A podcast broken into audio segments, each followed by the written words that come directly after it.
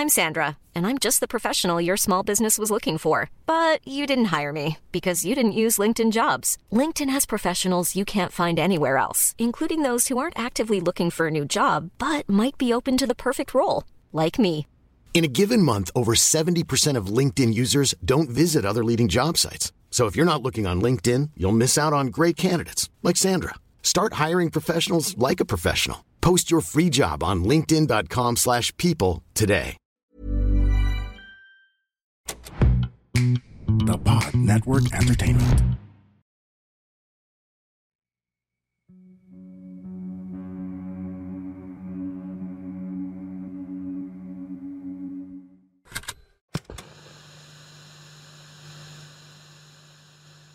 Okay.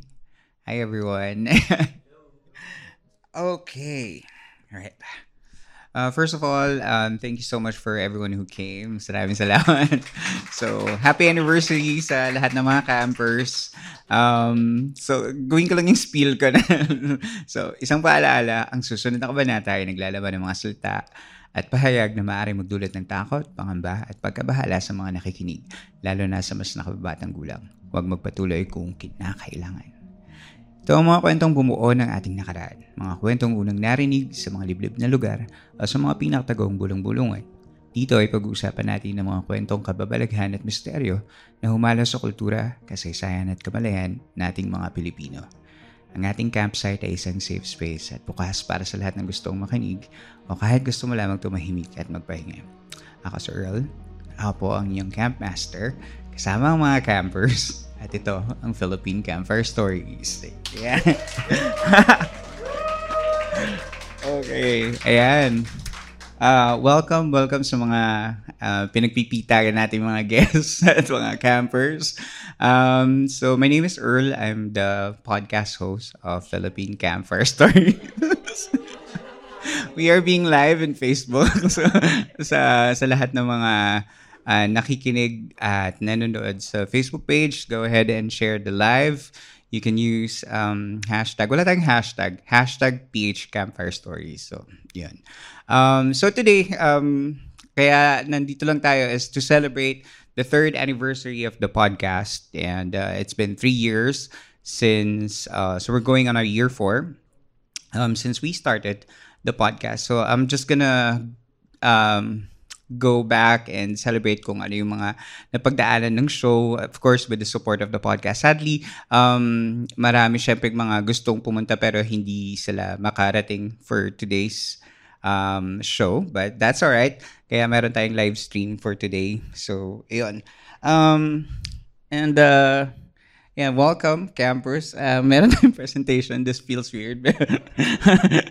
Ayan, so we're, we're just gonna um, talk about yung mga backstories kung paano nagawa yung show. And this feels weird kasi andito yung mga loadie natin sa podcast. so, um, shout out lang kay Gideon ng Creepsilog who's in the audience. si, of course, half of the Creepsilog uh, G-Boys, na si, si Glenn and uh, si Gideon. And Uh, of course, ang ating Cap G. also half of Huwag Kang Lilingon podcast. Ayan. Also in the audience, my good friend Neil from the Stories I Wish You Heard podcast. So, ayan. House of the Oracles, hello. okay, all right. So, um, and how did the podcast came to be? Um, back in, uh, back, back in, kailan ba yun? Tw- yun nag, i-English na naman sabihin na naman, ano tayo, konyo tayo, mabash na naman tayo. Ayan.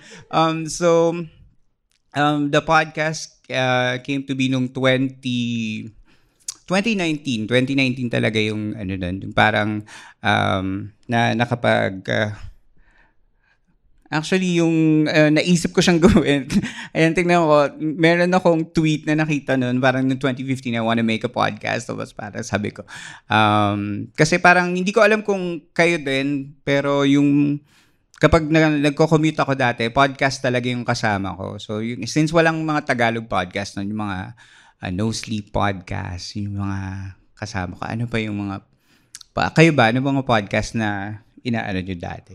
Napakinggan. No Sleep, um, ano yung Night Vale? Night Vale? Night Vale, ayan, Night Vale. So, pinapakinggan ko yan. Um, yun nun. Tapos nung, sabi ko gusto kong gumawa ng podcast kasi feeling ko, ano, feeling ko may sasabihin ako.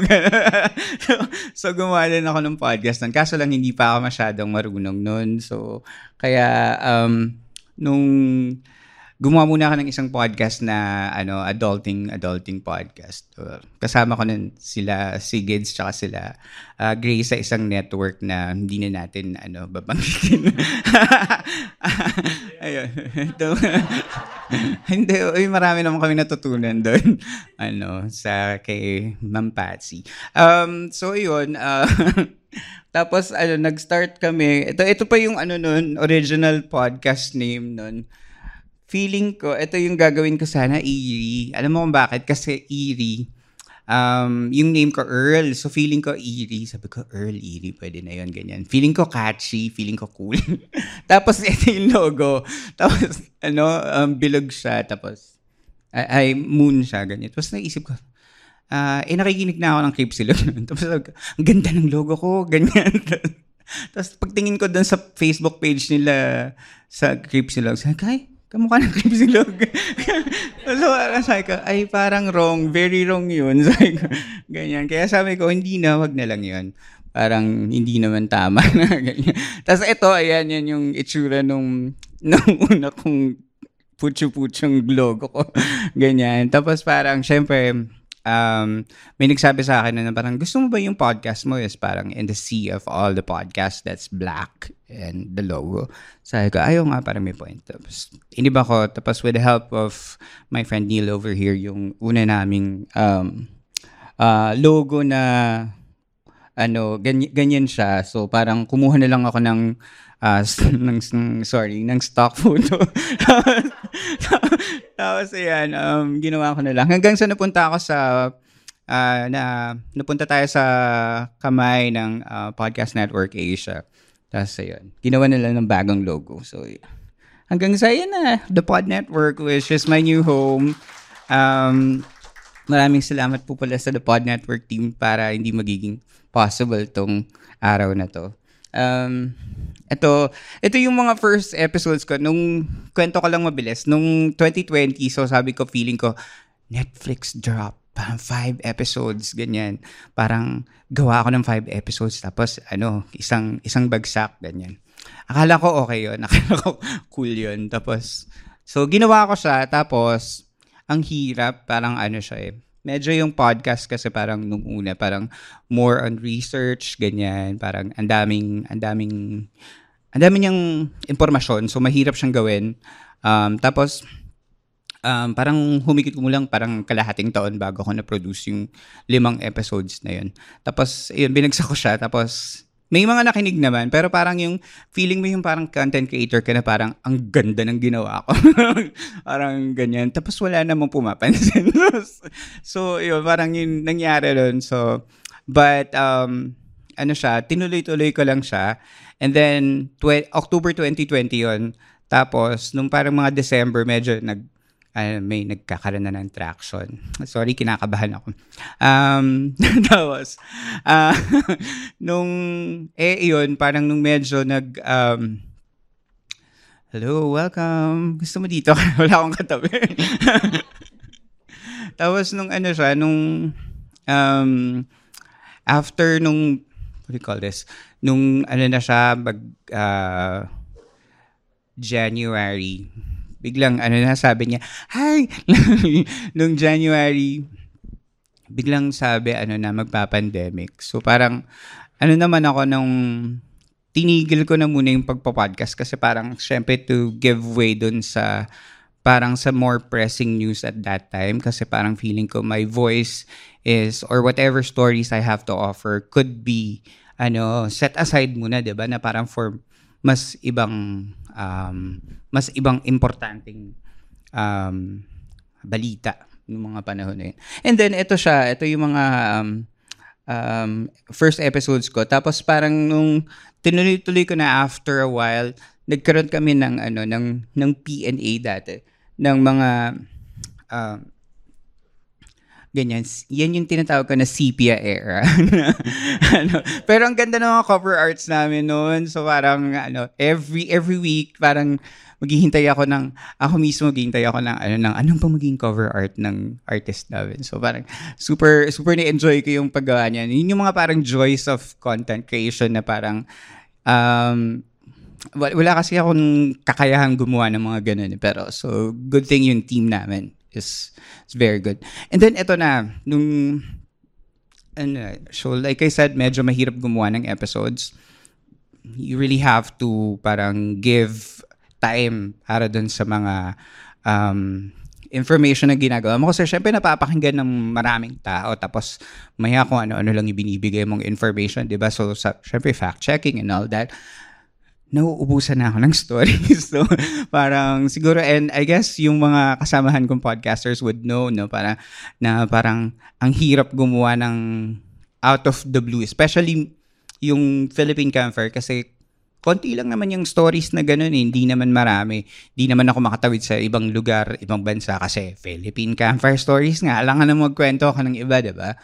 Um, so, nang hingi na ako, and this is also in queue of the two other podcasts na nakasama natin, na ng mga listener stories. So, dyan na pumasok yung San Telmo Society episodes. And siya si Santi ito. Ito itong Tung so, um, konting background lang sa San Telmo Society episodes. Uh, ito pala siya. Ganyan siya nung umpisa. Parang the first ever episode was uh, shared with me by a friend from Baguio, si Shed. Parang meron siyang, um, shout out to Shed. Uh, meron siyang um, story about dun sa isang probinsya na pinuntahan nila. Tapos ang weird kasi medyo yung mga um, puntod nasa mga kanya-kanya nilang bakuran. Tapos nagpunta sila sa isang liblib na talon. And then, uh, biglang may nakita silang bata. Mga ganun, mga small weird stuff na parang mapapaisip ka na parang, nangyari ba talaga yun? Mga ganun. Tapos, um, ayun nga, tapos dumating na naman yung point na, ito, iba-iba yung mga title card. And then, dumating kami sa point na parang, let's do just a generic um, San Telmo Society um, title card. Anyway, um, yan, konting ano lang, something about San Telmo Society. I, I, uh, I made San Telmo Society is because parang, kasi the podcast is a virtual campsite. And um, parang naisip ko para para tayo nasa Midnight Society. Alam niyo yung Midnight Society? Baka hindi niya na alam yung ganun sa mga Gen Z. Midnight Society is yung from uh, Are You Afraid of the Dark? Yung ganun. So parang ano yung mga bata, ano pa? I feel seen. ano siya? Um, meron kang mga parang batang nagkukwentuhan, tapos ayan, tapos meron silang uh, campfire doon, tapos ayan. Doon galing yon 1990s pa yon So sa mga hindi nakakaalam, baka nasa YouTube.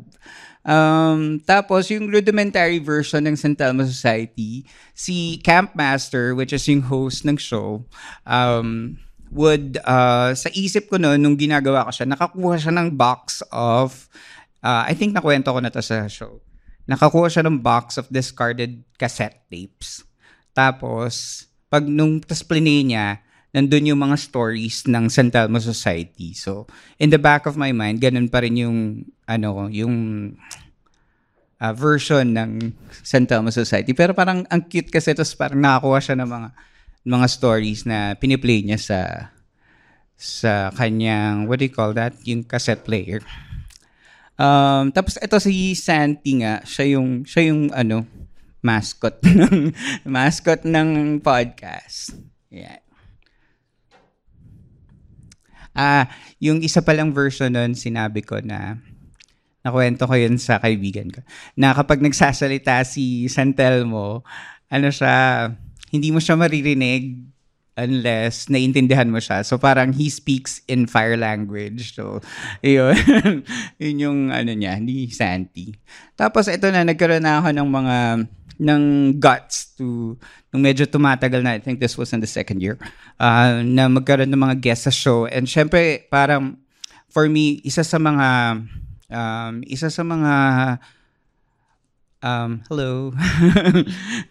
Isa sa mga ano ko, um, advocacies ko is um, bigyan ng platform or bigyan ng mas malawak pang exposure or kahit anong um, uh, uh, uh, light ba na maibibigay ko sa mga content na ako mismo binabasa or pinapakinggan or inaano ko um binabasa o yun nga um so um ito yung mga idols ko yan sa mga sa libro sa comics. So yan. Hindi pa naman din sila kompleto. And I'm not collecting them or whatsoever. Um, pero yan nung nagkaroon na ako ng guts na parang sabi ko feeling ko kaya ko na mag-interview or baka gusto na nilang pumunta sa show. Yan. So na ano ko na sila na um, fortunately pumayag naman sila. Napakababait na mga tao. So um, tas doon na ako nagkaroon ng parang uh, medyo confidence na ay um, ano pwede naman pala ganyan. Nakala ko kasi parang pag uh, ganyan independently produced or hindi ka naman talaga parang personality um, hindi ka papayagan. So parang I think nasa isip ko lang pala yon at that time. Um, ay, oh, wow, okay. parang masyadong ano na expose na um, ito na rin yung tapos nung um, yung mga themed episodes ko, nandun na nga yung mga writers and content uh, uh, creators no? So parang na yun na parang nakas na ako ng loob na parang sige um, papuntahin na natin yung iba pang mga pinapakinggan ko ganyan. Tapos from there konting ano lang chika. Um, nung ini-interview ko yung mga tao kanina, tinanong ko na rin sila kung ano bang tingin nyo sa mga creatures ng Philippine mythology, which is yun yung gina- uh, mga Encanto, mga kapre, ganito. So, para naging two episodes, parang, um, I, I was talking to them about, uh, about their work, tas I was talking to them tungkol sa mga mythological creatures. So, parang, yun, yun, naging ano siya, kasi gusto ko yung mythology eh. Um, di ko lang alam kung gusto rin ng mga tao, kasi, um, some, some, of, some of you, sa mga nakikinig, some of them, they listen to the, horror stories side of the podcast. Some of them they listen to the mythology um, mythology part. So, ayun. Um, ayan, baka familiar kayo dun sa Beyond the Veil. Sikat yung episode na yun eh. Ayan. And yung mga theme episodes ko ngayon this year, yung Urban Legends. Nakikinig ba kayo ng Urban Legends? Gusto ko yun. Ang ganda nung ginawa ko na yun. na, hindi, na-enjoy ko kasi siya. Ako mismo, yung parang mga urban legends ng uh, yung ahas sa, ano ba yun, sa Robinsons. Uy, may ano, may ano tayo, may kasama tayong taga Robinsons. Ayan, tsaka yung, syempre yung conspiracy theories. So medyo sa conspiracy theories this year, kwento ko lang kasi nag, uh, tayo-tayo lang naman. tsaka yung buong Facebook page natin. ano, dito na yung parang napagod ako kasi meron ng, meron pang mga episodes ako na ginawa no na about Yamashita Treasure, ganyan, ganyan. Kaso lang medyo parang nababash na tayo ng medyo matindid because yung mga yung mga conspiracy theories na lumabas is most of the most of them are parang politically charged. So parang naano na tayo. Parang sabi ko sige na nga, ayaw nyo. Ayaw nyo ng story na hindi wag. um, and then, ayan, um, itong month na to, if uh, you're tuned into the podcast, Um, we're doing daily episodes. Hindi ko rin alam bakit ko ginawa yun. Pasensya na, Jasper, sa editor natin, na we're doing daily episodes. This is also parang a challenge for me as a content creator because I wanted to push myself. Um, hindi ko kasi alam kung how long will the podcast be listened to, 'di ba? Parang hindi natin alam kung hanggang kailan may makikinig ng mga stories. And then um, this year I feel like uh is a is a year of me pushing the limits of the podcast. Hey, kapatid ng classmate ko. um, uh, ayun, kaya parang this this month, sabi ko, this is the third year of the podcast. Oh no, sorry, third anniversary. Um, gusto kong malaman kung hanggang saan yung kakayanin ko. And ayan, salamat talaga sa tulong ng TPN uh, team na, na nagawa ko yon. Ayun. Um, ayun, Monday, Monster Mondays, yun, parang we're talking about mga creatures of um, mytholo- uh, mga folklore, ganyan. Um, Tuesdays and Thursdays would be San Telmo Society, and then uh, uh, Wednesdays are for True Crime Podcast. So, meron na tayong tatlo. Um, next week, we have another week of that. And Dark Tourism series, um, it's um it's a Spotify uh, horror push, um, horror genre push na parang um, I think um, in ano, um, magbibigay kami ng mga um, spots in the Philippines or somewhere na medyo haunted ganyan or in the realm of uh, of uh, horror. Yeah. Ay, ayan. Yun yung mga guest campers this year. Hello. Um, ayan. So, yun, yun, yun yung nangyari. uh, yun yung nangyari for the past three... Ayo. Maraming salamat. Tinotolerate niyo yung podcast. anyway, um, so sikat na sikat yung show because of, syempre, sa mga horror stories. And I get, uh, I get a lot of stories from people na parang hindi ko nga ma-imagine na parang makakasalamuha ako. But because of the show, because of the, of uh, the Philippine Camper Stories, nagkaroon ako ng connection to them. And I love reading their stories, especially yung mga yung mga stories na generational, mga um, galing sa ibang tao. So, um, for for today, I'm going to read uh, a bit of them. I have three stories in here, but let's see if we have time. Um, so, yan. Um, this is the San Telmo Society Live. Ayan. So, hindi ko alam kung, kung um, we're, we're live in Facebook, no? So parang sa mga nakikinig sa mga bahay nila, um, hopefully, uh, ma-share nyo yung um, ating uh, live. Ayan. So, I'm gonna start the first San Telmo um, Society uh, story today. This is a story from uh, Marcy. Alright.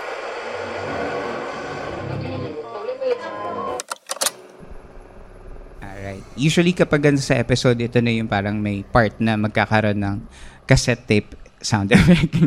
Ayan, pero live tayo, so we're gonna do it. Alright. Sabi niya, just call me Marcy.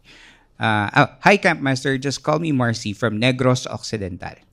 Before I start sharing my horrifying experience, I would like to thank you for this podcast. Bago lang ako sa camp, hindi ako natutulog hanggat hindi ako nakakapakinig sa inyo. Hmm.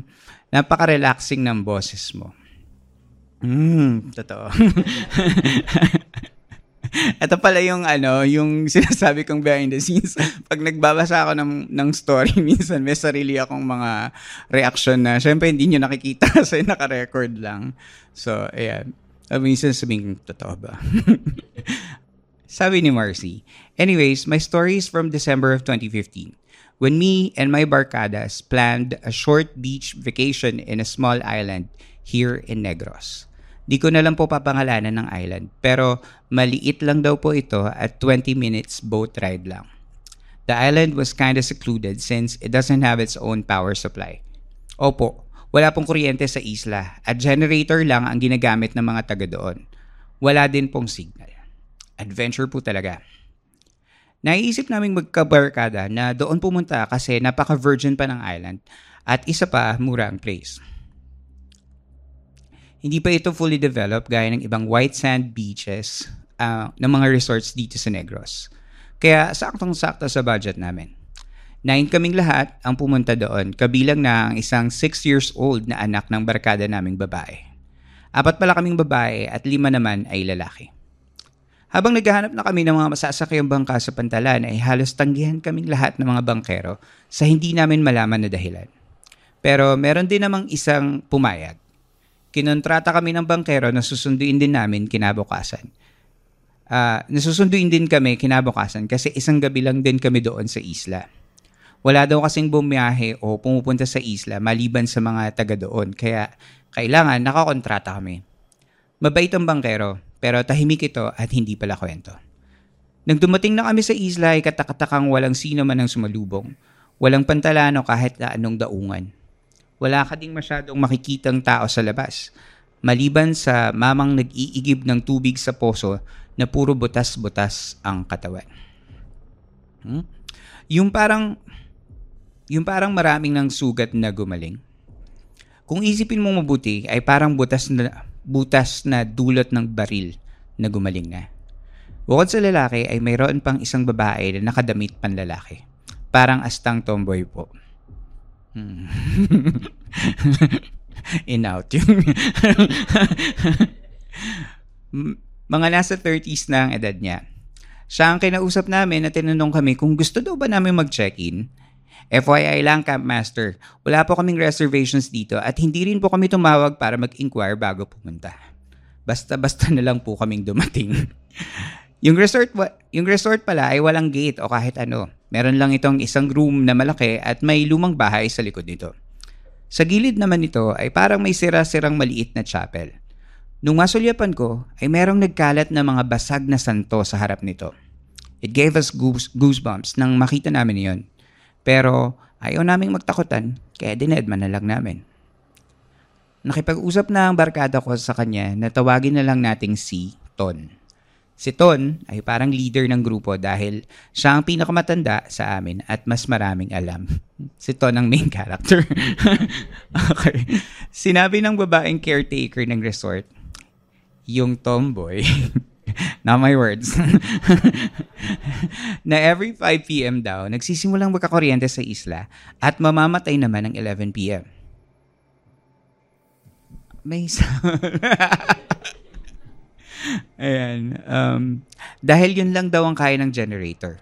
Pinagbayad kami ng caretaker ng 150 pesos extra para daw sa generator at pumayag naman kami. Isa pa pala, ang, sa pinagtataka namin ay may mga kabahayan naman kaming natatanaw pero walang mga tao sa labas.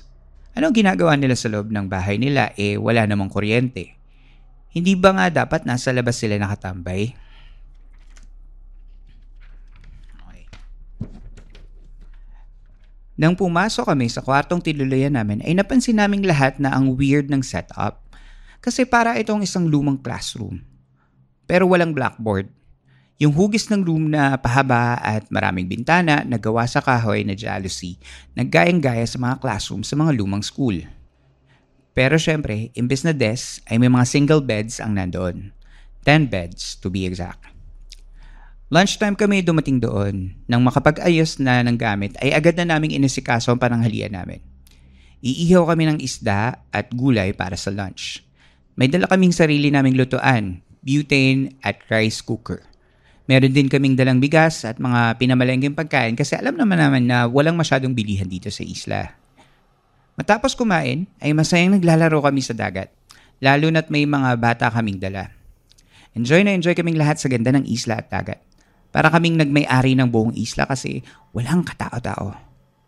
Nang dapat hapon na ay nagsimula na kaming mag-asikaso ng hapunan. Makakapagsaing na kami sa dala ng ra- makakapagsaing na kami sa dala naming rice cooker kasi may kuryente na. Nang dumating na ang alas 5 ng hapon ay agad naming pinaandar ang lahat ng ilaw at nagsisaksaka na kami ng charger ng cellphones. Ngunit laking gulat namin na tatlong saksakan o power outlet sa loob ng room ay hindi lahat gumagana. Isang outlet lang ang gumagana at iyon ang nasa labas ng room namin. Doon ay may maliit na doon sa may maliit na balkonahe. Mataas ang outlet at hindi ito maabot ng aming rice cooker kahit itungtong pa namin sa upuan o mesa. Kaya nagpasya na kaming pumunta sa likod ng lumang bahay na inuupahan namin para kausapin ang caretaker. Ako, ang kaibigan kong si Ton at isa pa naming barkadang lalaki na si Ernst ang pumunta. Napatigil kami nang dumating kami sa harap ng bahay at napaisip, bakit sobrang dilim pa din eh meron namang kuryente. Nang lumapit kami ay napansin namin ang buong pader sa harap ng bahay. Ay may nakadikit na papel na ang mga sulat ay halos hindi namin maintindihan. Parang Latin na ewan. Nakaramdam na ako ng takot sa mga oras na yon, pero hindi ko pinapahalata. Lumapit si Ton at kumatok sa pinto. Isang maliit na batandang babae ang nagbukas. Ubod ng puti ang mukha ng animoy, nilagay ang lahat ng pulbo dito. Meron itong mga kwintas na gawa sa iba't ibang Hey, I'm Ryan Reynolds. At Mint Mobile, we like to do the opposite of what Big Wireless does. They charge you a lot, we charge you a little. So naturally, when they announced they'd be raising their prices due to inflation, we decided to deflate our prices due to not hating you. That's right. We're cutting the price of Mint Unlimited from $30 a month to just $15 a month. Give it a try at mintmobile.com slash switch. $45 upfront for three months plus taxes and fees. Promo rate for new customers for limited time. Unlimited more than 40 gigabytes per month. Slows. Full terms at mintmobile.com. Spring is my favorite time to start a new workout routine. With the weather warming up, it feels easier to get into the rhythm of things. Whether you have 20 minutes or an hour for a Pilates class or outdoor guided walk, Peloton has everything you need to help you get going. Get a head start on summer with Peloton at onepeloton.com. uri ng tela at mga tali. At ganun din ang suot-suot nito sa kanyang mga kamay. Binati kami ng magandang gabi habang nakangiti. Sinabi sa kanya nito ang concern namin. Agad naman itong nag-alok ng ah, siya na lang daw magsasayang para sa amin. Pilit niyang kinukuha kay Ton ang daladala nitong rice cooker at sa loob ng bahay niya daw ito isasaksak at maghintay na lang daw kami dito sa labas. Hindi agad pumayag si Ton at itinuro ang power outlet sa veranda ng matanda. Dito na lang po kami magsasaksa kung pwede. Kami na lang din po ang magbabantay. Walang ano-ano ay pumayag naman ito. Pero pansin namin na nawala na ang ngiti nito. Hmm. Sobrang lakas na ng kabog ng puso ko, Campmaster. At alam kong ganun din ang mga kasama ko. Meron kaming naramdaman na pilit naming dinededma. Nagkukwentuhan na lang kami ng mga nakakatawa para mawala ang takot namin. Nang maluto na ang sinayang ay mabilis kaming bumalik sa room. Saktong luto na rin ang ulam na niluto ng iba pa naming kasama. Ikinwento namin sa kanilang nasaksihan namin doon at iba pa sa at ang iba sa kanila ay natakot at ang iba naman ay pinilit na normal lang yon lalo na yung mga barkada naming lalaki. Pagkatapos naming maghapunan ay naisipan naming mag-campfire sa, dal- mm, sa dalampasigan. Hindi din naman kami kasi hindi din naman kasi malayo ang dagat sa kwarto namin.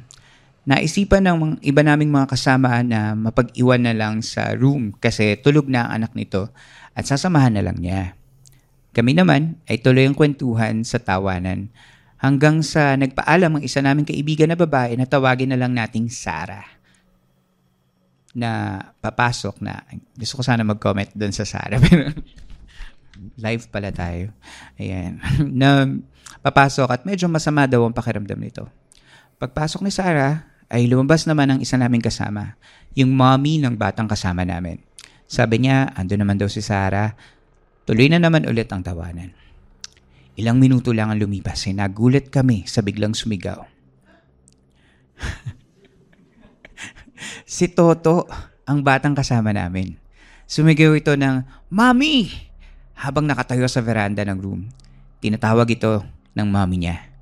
Tinatawag ito ng mami niya at sinabi niyang lumapit sa amin pero si Toto ay nakatingin sa ibang direksyon at tumatawa-tawang mag-isa habang pumapalakpak pa. Mabilis kaming tumakbo lahat pabalik sa room at tinanong si Toto kung sino ang tinatawanan niya. Di naman ito sumagot at wala na kaming nakuha sa kanya. Nagpa siya kaming isarado na ang pinto at doon na lang kami sa loob magpapahinga dahil mag-aalas 11 na rin at mamamatay na ang kuryente.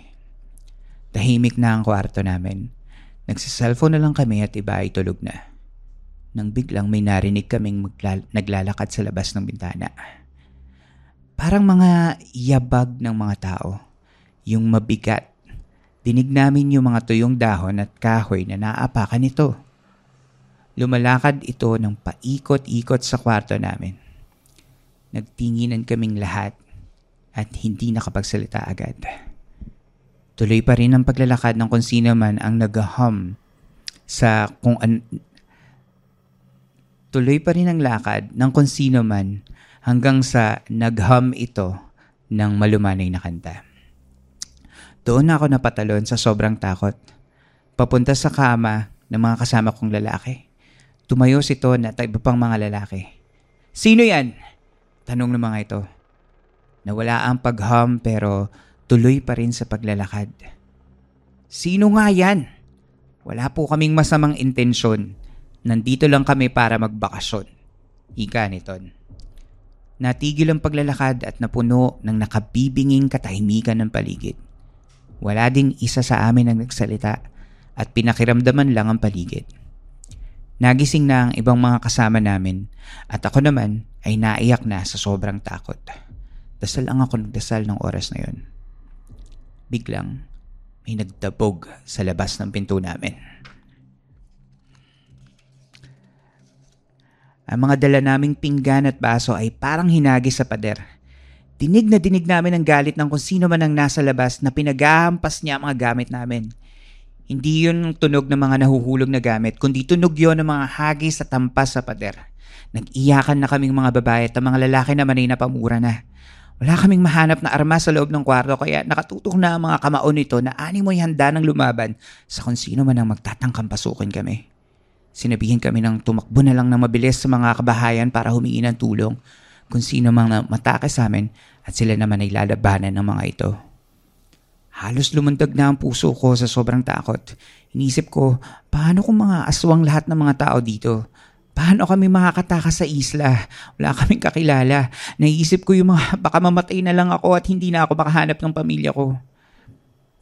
Tuloy pa rin ang pagwawala ng kung sino man ang nasa labas hanggang sa Sumigaw si Ton ng, Kilala kita! Alam ko ang bahay mo! At doon, tumigil ang pagwawala. Biglang binuksan nito ng pinto at laking gulat niya sa nakita. Agad din kaming dali-daling sumilip sa labas ng pinto. Halos sampung malalaking aso ang nakatitig sa amin at nakaupo lang ang mga ito. Not just in a random sitting position but They're forming a big circle. Opo, nakaupo ito ng nakapabilog. Kinalibutan kami dahil buong araw na nandun kami sa isla. Wala kaming nakitang aso kahit isa. At ang mga aso na kaharap namin ay mas malaki sa karaniwang aso at nakakapagtaka pa ay ni isa sa kanila ay hindi tumatahol. Nandito lang kami para magbakasyon. Kung may nagawa kaming mali, patawarin niyo kami. Mahinahong ika ni Ton at isa-isang umalis sa mga tao. Bumalik kaming lahat sa kwarto at isinarado ng maigi ang pinto. Dinikit namin ang isang kama doon para hindi talaga mabuksan. Hindi ako nakatulog sa sobrang takot at maliwanag na nang naidlip ako. Kinaumagahan ay may dumating na bangka pero iba ang bangkero nito. Sinabi ng bagong bangkero sa amin ay Nasa kabilang bahagi daw ng isla yung unang nagsundo kaya akala niya nandun kami. Nagtanong siya kung bakit kami nandun eh wala namang turista na pumupunta doon dahil sa mga insidenteng pagkawala ng mga ito. Nanlamig ako nang marinig ko ang sinabi ni Kuyang Bangkero. Naisip agad namin na baka kasabot ng mga asong yun yung bangkerong naghatid sa amin sa kanila. Hanggang dito na lang po, Camp Master. Pasensya na po kung mahaba ang kwento ko pero isa ito sa mga pinaka nakakatakot na pangyayari sa buhay ko. Mula noon, hindi na kami pumupunta sa mga isla ng gaya nito. Salamat po. Ayan, galing kay Marcy. Ayan, welcome pala sa mga um, bagong dumating. Ayan, so ganyan yung uh, kwento ni Marcy. What do you think, guys? Hey, Um, so, nung una ko nabasa to kay Marcy, and I know it's a, it's a story to be shared dito sa um, sa live podcast kasi para siyang full ano eh, shake, rattle, and roll episode, no? Parang meron siyang story setting, tapos merong parang climax, no? Um, pero for me, parang Uso ba yung ganun? Uso ba yung may sumasalubong pagka pupunta ka sa isla? Di ba parang pang resort yun? Kaya nung, nung gusto nang may salubong. Ayun. Um, kasi sabi niya secluded yung island. So parang feeling ko, parang wala naman dapat sumalubong sa inyo. Um, hindi ko gusto yung nakadamit na pambaba, nakadamit na panlalaki tas natagas lesbian. So wag nating wag nating gagawin 'yon unless they confirm kung ano sila, 'di ba? Um uh, yung kayo ba nakakaranas na kayo ng mga ganong impromptu uh, trips na, ano, ano yung mga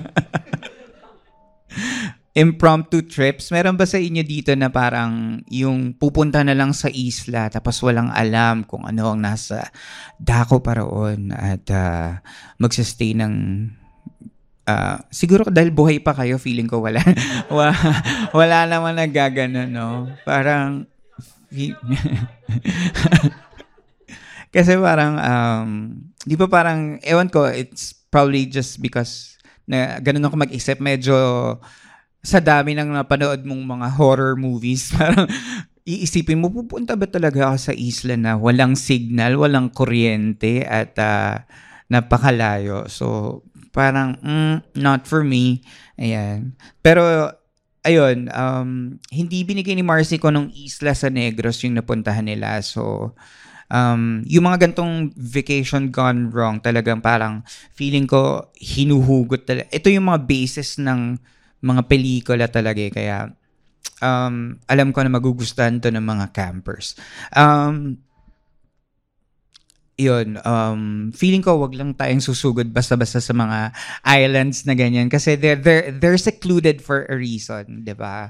Parang kung walang walang, walang contact person sa isla tapos walang kuryente, parang um, pwedeng wag na lang na, um, I don't know, kung talagang adventurous kayo at talagang kaya nyo sigurong um, makipagsapalaran sa mga katulad ng mga nakita nila Marcy ng mga go for it. Kwento nyo na lang sa amin pagkatapos. um, tsaka forget the aswang, di ba? Parang paano kung may mga tulisan, mga ganyan, mga people na will do bad stuff sa inyo. So parang medyo mahirap yun. Ayun. Tsaka, pero I understand that there's security and strength in numbers, pero um, hindi lang siguro para sa akin yun. Kayo, meron ba kayong parang um, uh, naiisip or thoughts about Marcy's uh, story? Si, ano, Cap G, meron kang gustong i-share? Ayun, presenting Cap G. Yee! Sample. share about what?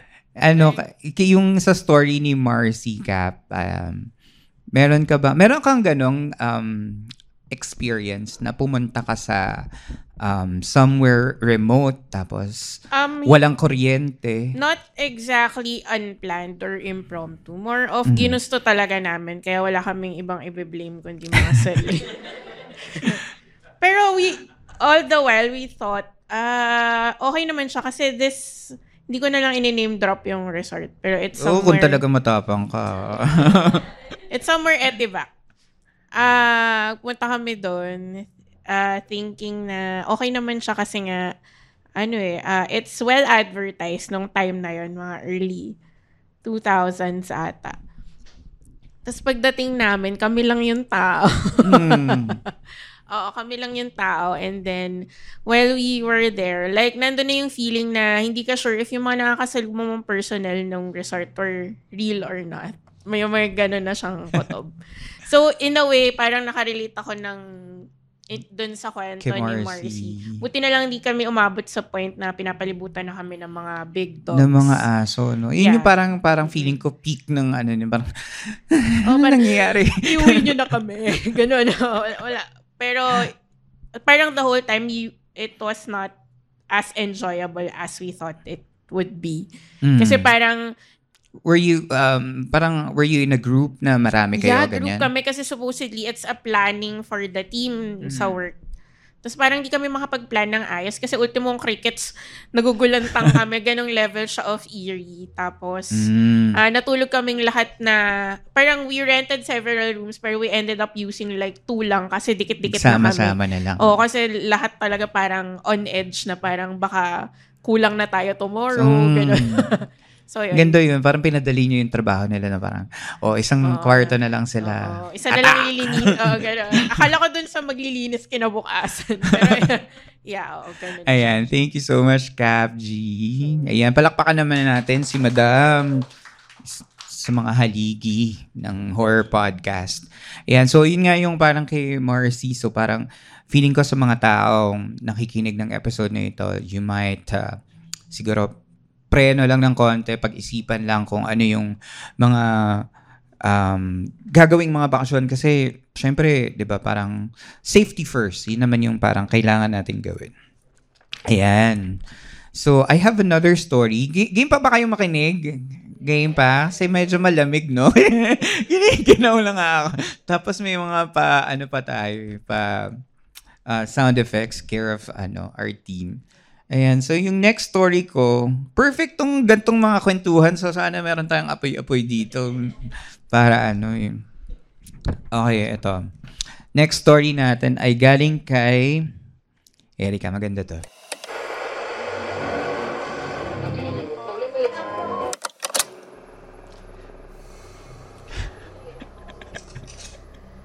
Hello, Camp Master. Ako nga, pa ako nga po pala si Erika. Share ko lang po yung mga karanasan ko na nakakatakot. Gustong gusto ko pong i-share ito sa podcast nyo kasi dito sa mga kawork ko, hindi sila fan ng mga horror. Kaya dito ko na lang i-share. Yan. Unang karanasan ko nung grade 5 ako. Meron po kasi kaming farm. Meron po kasing farm ang tito ko sa Bulacan. Taga QC po kasi kami noon. So every summer po ay nakasanayan na po namin ng mga pinsan ko at ng mga kapatid ko na magbakasyon sa Bulacan. Bale, ang caretaker po ng farm ng tito ko is yung tita namin who is the panganay ng kapatid nila na mama. A little background lang po dun sa location ng farm. Bale, noon po kasi liblib siya. Yung malayo po siya sa main road, then from highway po ay may madadaanan na pong patubig na parang sapa na po siya. Sa gilid po noon ay may daan papunta sa ibang farm at malalayo pa ang agwat ng mga bahay nung time na yon. Yung farm po ng tito ko is nag-iisa lang. Uh, as in, wala po siyang kapitbahay. Puro po siya field at sa dulo po ng farm at sa dulo po yung farm ng tito ko. So balik po tayo dun sa patubig na tinatawag nilang rampa. Sunog, Sunod mo pong madadaanan is an acacia tree na sobrang laki. Tapos sa tabi po niya ay may nuno sa punso na sobrang laki din po. Simula po sa main road, wala na pong street lights doon kaya sobrang dilim na po sa gabi. Nung time po na yon, marami pong crime na nagaganap. Ang kwento po ng tita namin, mga ilang months po bago kami dumating, ay may nakita daw pong lumulutang na bangkay ng isang babae sa rampa na nakapang nurse daw po yung suot. Biktima daw po siya ng rape. After po nun, marami pong, marami pong sabi-sabi na madalas daw pong nagpapakita yung babae na yon sa mga dumadaan sa rampa. Tapos, yung sa Acacia naman, at sa punso, palagi naman daw pong may umiiyak na baby or tiyanak daw po yun. Since mga bata po kaming tumatawa lang, since mga bata po kami, tumatawa lang po kami kasi naisip po namin na baka po gawa-gawa lang ni tita para takutin kasi kami. Uh, kasi magpapaalam po kaming magperya since fiesta din po nung time na yon At madami pong contest. Gusto po sana naming manood. Usually naman po kasi sinasamahan po nila sinasamahan po nila kami ng asawa niya sa pagpeperya po. Pero nung time na po na yon, masama po yung pakiramdam ni tita, kaya nag-decide po kaming magpipinsan na kami-kami na lang. Piniyagan naman po kami pero dapat 8pm uuwi na daw po kami. Bale lima po kami that time. Yung pinakamatanda po is yung pinsan namin si Ate Eileen at sumunod po si Carly ako at yung dalawa ko pong kapatid na si May na 7 years old that time at yung bunso namin na lalaki na 4 years old. Around 6pm after po naming mag-dinner, umalis na po kami. Nung papunta po, okay naman po kami. Excited pa nga eh. Medyo maliwanag pa po that time. Ang hindi po namin naisip ay wala po pala kaming dalang flashlight. Nung nakarating na po kami sa main road, itong kapatid kong si May ay nag-ayang umuwi dahil magbabanyo daw po siya. Ayaw po namin kasi excited na po kaming magperya. Baka hindi na rin po kami pabalikin ng tita namin kasi nga madilim na. CR na CR na po siya noon. Kaya sabi po niya, siya na lang po ang uuwi mag-isa. Hinayaan lang din namin kasi medyo may mga dumadaan pa na ibang tao noon. Tsaka sa amin, siya po kasi yung matapang. Inasar pa po namin siya nung wag na siyang na wag na siyang mag-alala kasi hindi siya makikita ng multo. Hindi siya makikita ng multo kasi maitim siya. Tumawa lang naman po siya. Kaya ayun, naglaro po kami sa peryahan at nanood ng mga contest. Nung one hour na po na wala na, nung one hour na po na wala pa yung kapatid ko, inisip na lang namin na baka hindi siya pinayagang bumalik. Eto na nga po, pauwi na kaming apat noon nung naglalakad na po kami, nakalagpos na po kami sa rampa, pati sa katabing daan. Sobrang dilim po kaya magkakahawak po kami kasi ang lamig din po nung time na yon na may konting hangin kaya natatakot po kami. Di po kami nag-uusap, basta naglalakad lang po kami ng mabilis nung lumagpas na kami sa rampa. Nakahinga na kami ng maluwag. Kaya lang, dadaan pa kami sa may acacia tree, kaya kinabahan na naman kami. Nung di pa po kami nakakalayo, may liwanag po sa likod namin. May jeep type na sasakyan po na lumiko sa daan sa gilid ng rampa kaya tumabi po muna kami. E di balik kami ulit sa paglalakad. Nung nakalagpas na po kami sa Akasha, Napalingon po si Carly kasi parang may kasabay kami sa likod. Merong babae daw. E di po kaming lahat. Tapos, nakita po namin yung babae nakalutang. Hindi po nakasayad yung paa niya sa lupa. Ang liwanag niyo, ang liwanag niya po, pero wala po siyang muka. Hanggang balikat po yung buhok niya. Yung suot-suot niya po is yung pang nurse na pants na blue, pati yung shirt na v-neck na may dalawang bulsa. sa sobrang takot po namin, hindi talaga muna kami nakagalaw sandali hanggang sa hinatak na po kami ni Ate Eileen. Yung kapatid ko po na lalaki tumalon sa likod ko kasi hindi ko na alam kung paano ako nakatakbo habang nasa likod ko siya. Adrenaline rush po siguro. Nakababa na po siya sa likod ko nung nahulog po yung dalawa niyang tsinelas. Napansin po namin habang bumibilis po yung takbo namin, pabilis din po na pabilis yung pagsunod ng babae. Iyak na po kami ng iyak habang sumisigaw para marinig po kami ng tita namin pero nung nakarating na po kami sa harap ng farm, nawala na po siya. Takang-taka yung tita namin bakit daw po kami hingal na hingal at umiiyak. Kinuwento po namin lahat. Tinawanan lang po kami kasi mabait naman daw po yun at baka daw gusto lang humingi ng tulong. Sabi ni Titi, ni Tita, balikan daw po. Balikan daw po namin at sasamahan daw po niya kami para makuha na din yung tsinelas ng kapatid ko. Pagbalik po namin, isa na lang po yung nandun. Tapos, bigla po kaming may narinig na parang hagik-gik ng iyak ng baby. Nagdikitan po kami sa tita namin gumisi lang siya tapos parang humihingi lang siya ng permiso na hinahanap lang namin yung tsinelas po. Di rin namin po na, di na rin po namin nakita pati nung kinabukasan. Yun lang po, Camp Master. Sorry po ang haba at magulo. Sana maintindihan niyo po. Isa lang po yan sa mga karanasan ko. Meron pa po ako sa dating bahay ng tito ko sa QC. Next time po. Thank you. Yan. Yan, yan naman kay Erica. Kay Erica. Ayan, nakaka-relate din ako dito kay Erica kasi parang yung mga Peria days sa sa Bulacan din kasi ako lumaki. So parang ayan, mga may mga Bulakenyo dito sa likod. so hindi ko alam kung naabutan niyo pa yung mga perya kasi nung bata ako 90s parang meron meron ako mga naabutan na parang yung mga local fair mga perya tapos may mga shows doon. Naalala ko noon meron pa nga mga ano eh, yung parang fake na mermaid, yung parang may babae na naka mermaid tapos naka nakababad lang siya doon. Tapos parang ako naman, ha, oh, may mermaid. Ganyan.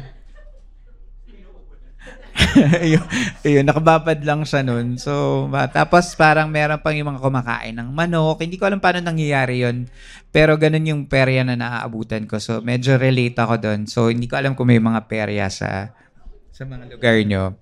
Um, tapos, um, gusto ko dito sa gantong, yung gantong klaseng story na binibigay sa sa katulad kong podcaster is yung yung nakakapag-paint ng story, nakakapag-paint siya ng ng scene. So parang na napapa, nakakapasok ako kung nasan yung uh, experience. Yun yung, yun yung pinakagusto ko pag nagsasend ng story sa San Telmo Society is parang feeling ko kasama ako dun sa, sa story.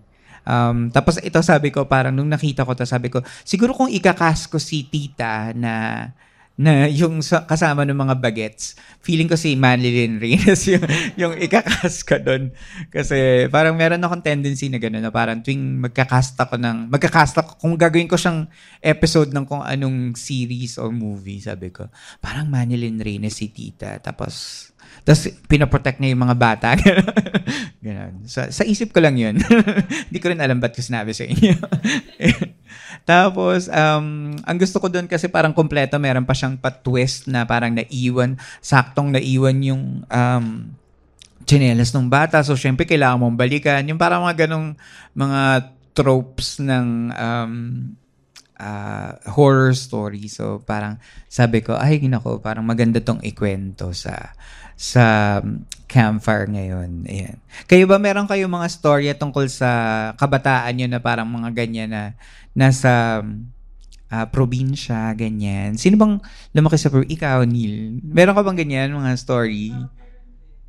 Ah, okay. Gusto mo mo-share? Ayan. Si Neil, isa nating kasamang camper. Hello. Ayan, go.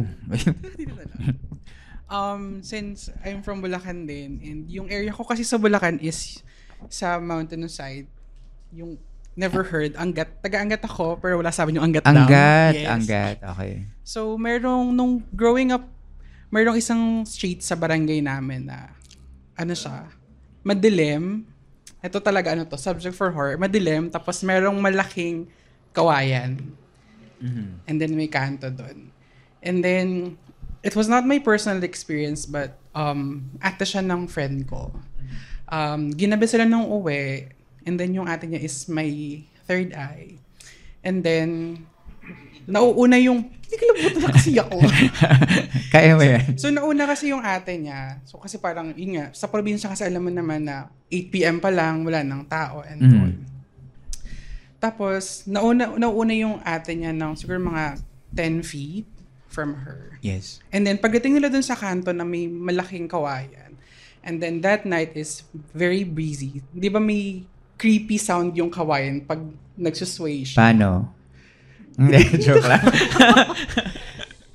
And then, dun sa kanto where liliko sila, may nakita niya yung, may nakita yung ate niya na pagod yung ulan na nakabarong. Hello. So, iniwan siya nung ate niya, tumakbo. yes, it, it, it's funny, pero siya kasi clueless kung bakit tumakbo yung ate niya. So, Ay. parang katulad nung sa story ni Erica na umiiyak sila, umiiyak yung ate niya pagka uwi. Oo. Ayun. So, ngayon, pag umuwi ako ng Malanga, pag nadadaan ako ng street, lag ko siyang naaalala. Pero well-lit na siya ngayon. So, mas passable na siya. Hindi mo Pero, ba gustong hamunin na magpakita? Ayoko.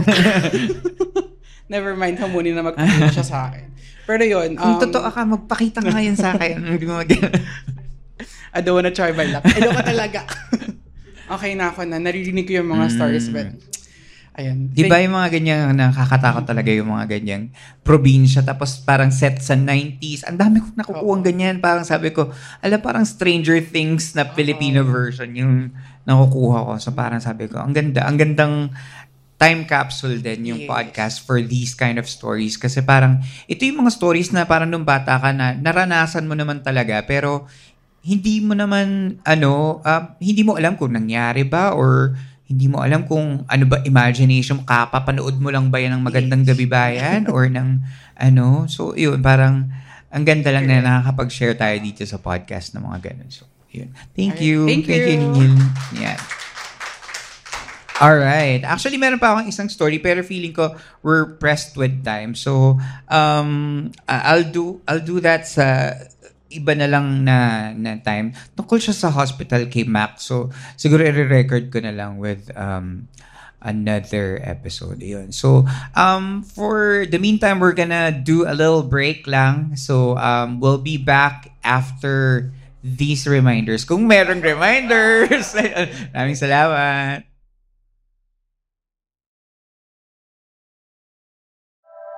The opinions of podcast creators, hosts, and guests are not necessarily reflective of the official stance of the Pod Network Entertainment, its hosts, or other network programs.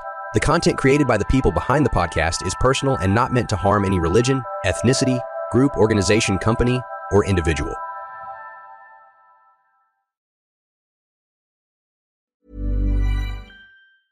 Even when we're on a budget, we still deserve nice things. Quince is a place to scoop up stunning high end goods for 50 to 80% less than similar brands. They have buttery soft cashmere sweaters starting at $50, luxurious Italian leather bags, and so much more. Plus, Quince only works with factories that use safe, ethical, and responsible manufacturing. Get the high-end goods you'll love without the high price tag with Quince. Go to quince.com/style for free shipping and 365-day returns.